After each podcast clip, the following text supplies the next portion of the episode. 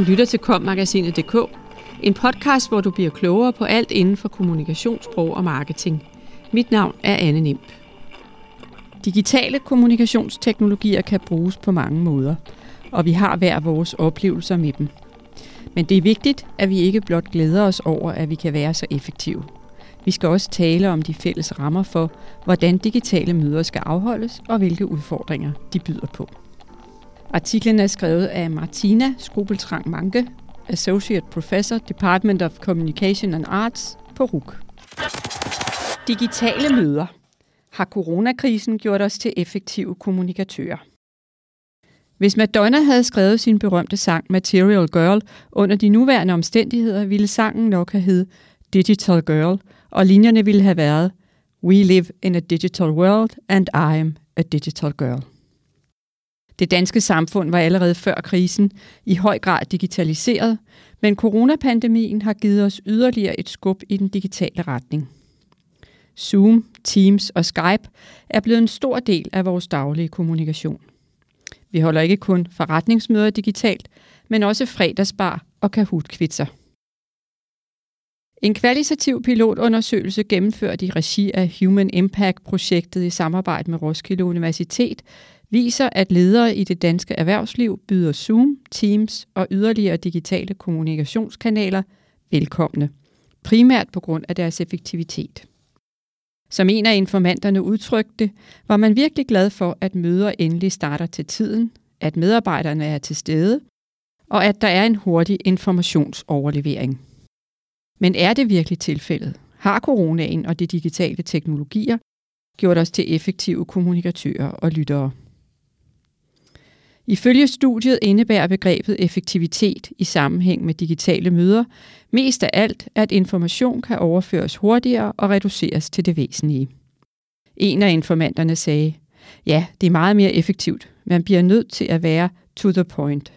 En anden sagde, ja, på Teams eller Skype er man færdig, når man er færdig. Der, tror jeg, har folk lært noget disciplin. En tredje sagde, at der ligger rigtig meget magtrelation i fysiske møder. Den bliver udjævnet eller i hvert fald formindsket. Det er godt.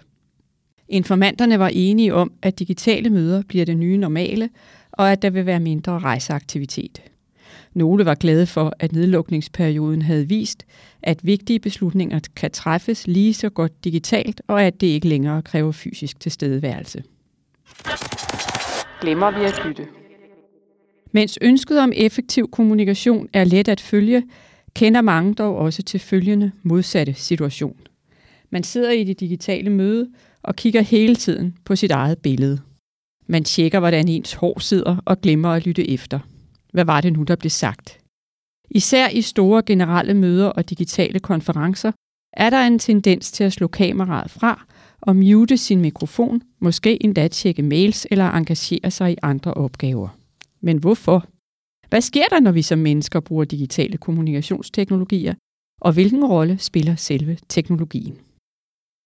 Konceptet affordances hjælper os med at forstå, hvordan digitale teknologier begrænser eller støtter en vis brug. Psykologen James J. Gibson brugte begrebet til at pege på, at et objekt tilbyder forskellige potentielle anvendelsesmåder, men at alle brugere ikke kan anvende objektet på samme måde. For eksempel tilbyder en vandoverflade støtte for et insekt, men det gør samme vandoverflade ikke for et menneske. Affordances er således relationelle. De er begrænset af objektets egenskaber, men opstår i relation til, hvordan objektet bliver brugt. For eksempel giver Zoom mulighed for enten at se alle deltagere, taleren, eller man kan vælge kun at se sit eget billede.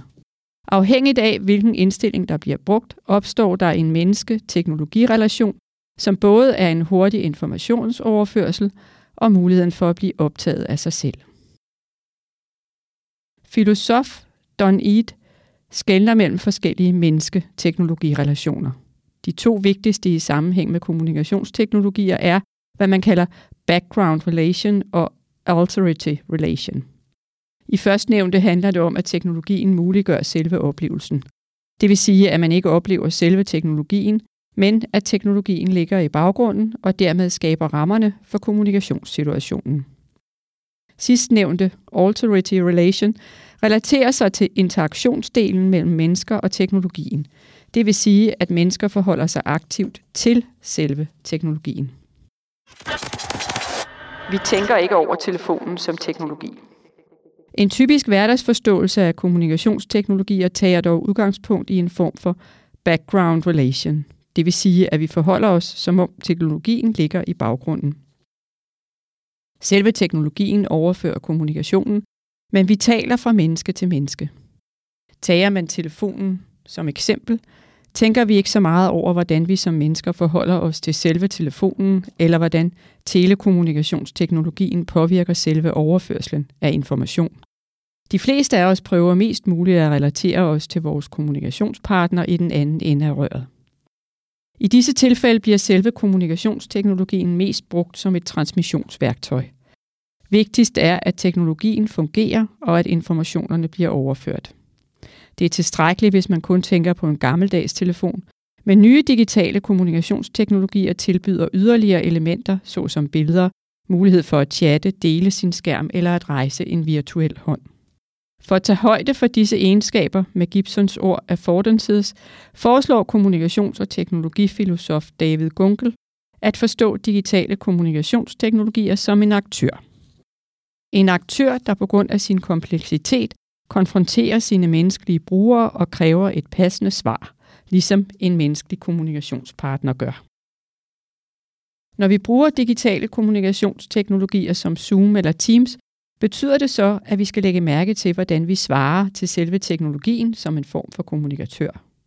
For at bruge Ihdes begreb skal vi tænke over, hvordan vores authority relation ser ud. Når Zoom viser os vores eget billede, hvad gør vi så? Sætter vores hår? Begynder at smile? Her udfordrer Zooms affordances vores adfærd.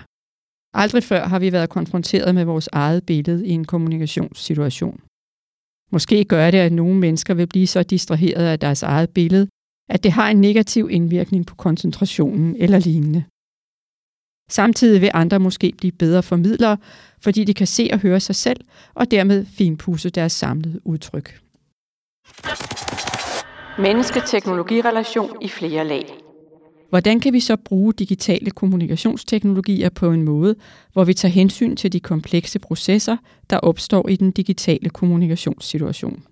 For det første er det vigtigt at forstå, at når digitale kommunikationsteknologier som Zoom eller Teams bliver brugt, opstår der en menneske-teknologi-relation i flere lag. Som bruger bliver man nødt til at forholde sig ikke kun til kommunikationspartneren, men også til selve teknologien. For det andet er det vigtigt at forstå, at teknologi er noget aktivt og ikke bare et værktøj til informationsoverførsel. Det betyder ikke, at teknologien skal opleves aktivt. Den kan stadig være i baggrunden. Men den er aktiv på den måde, at den udfordrer vores adfærd og kræver, som Gunkel skriver, en form for svar fra os brugere. For at skabe den gode kommunikationsoplevelse med digitale kommunikationsteknologier, er det derfor vigtigt, at vi begynder at forholde os til de spørgsmål, digitale teknologier stiller. Hvad er vores svar på, at vi bliver optaget af eget billede? Hvad er vores svar på, at det er let at slå kameraet fra og gøre noget andet? Hvad er vores svar på, at andre kan kigge ind i vores private hjem? Hvad er vores svar på, at vi har mistet den uformelle snak før og efter mødet? Hvad er vores svar på, at den personlige tilstedeværelse ikke længere er altafgørende? Der findes ikke kun ét svar på disse spørgsmål, men mange forskellige.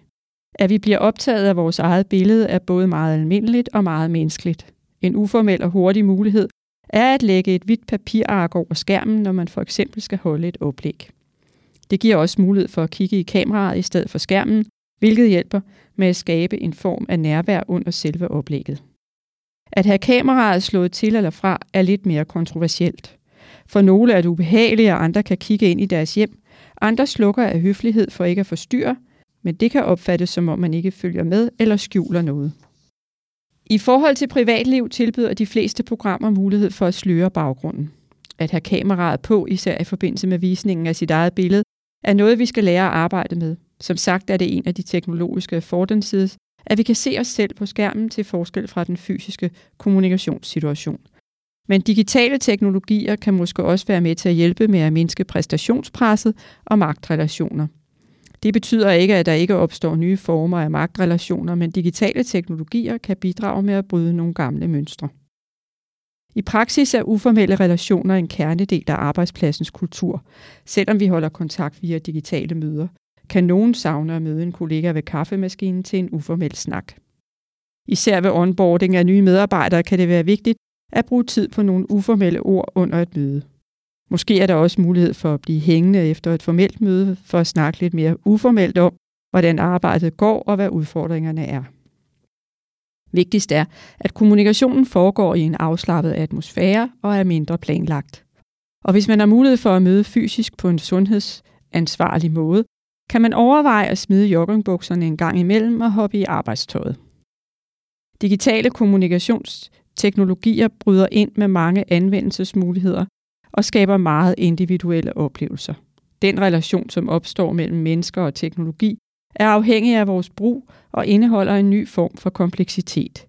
Derfor er det især i en organisationskontekst vigtigt ikke blot at glæde sig uforbeholdent over muligheden for effektiviteten i de digitale kommunikationsteknologier, men at have en løbende fælles dialog om og nogle fælles rammer for, hvordan digitale møder skal afholdes og hvilke udfordringer der ligger i digitale møder.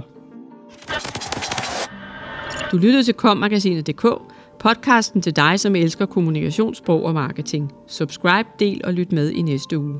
Podcasten er indtalt af Anne Nimp og Ask Lermand, produceret af Mark Justussen Pedersen og udgivet af Kommunikation og Sprog.